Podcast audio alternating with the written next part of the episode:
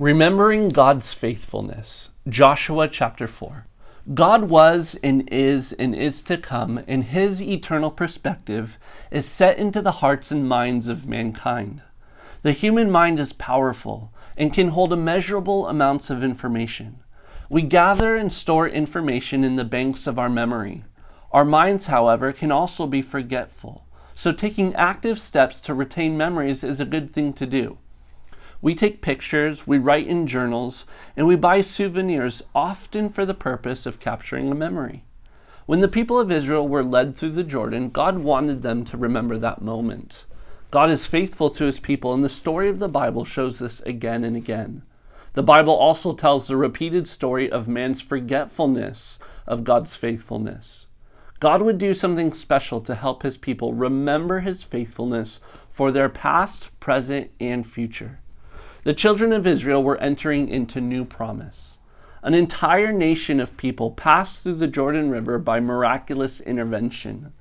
This wasn't the first time the people had passed through miraculously parted water, but what followed the Red Sea crossing was idolatry, longing for the slavish past, and rejection of God's plan and appointed leadership.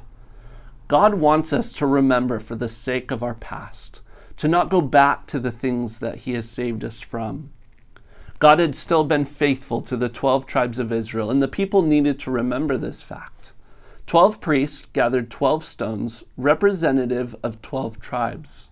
The priests brought the stones up out of the Jordan riverbed, carrying them upon their shoulders.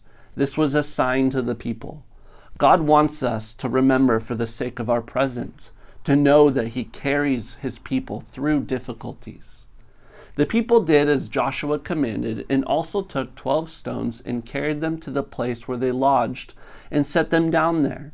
A memorial was set in the midst of the river and also in the camp at Gilgal.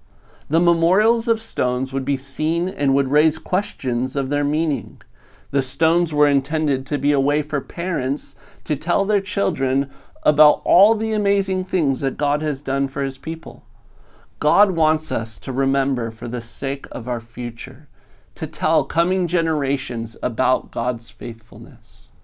Remembering God's faithfulness is key to all the peoples of the earth knowing that the hand of the Lord is mighty.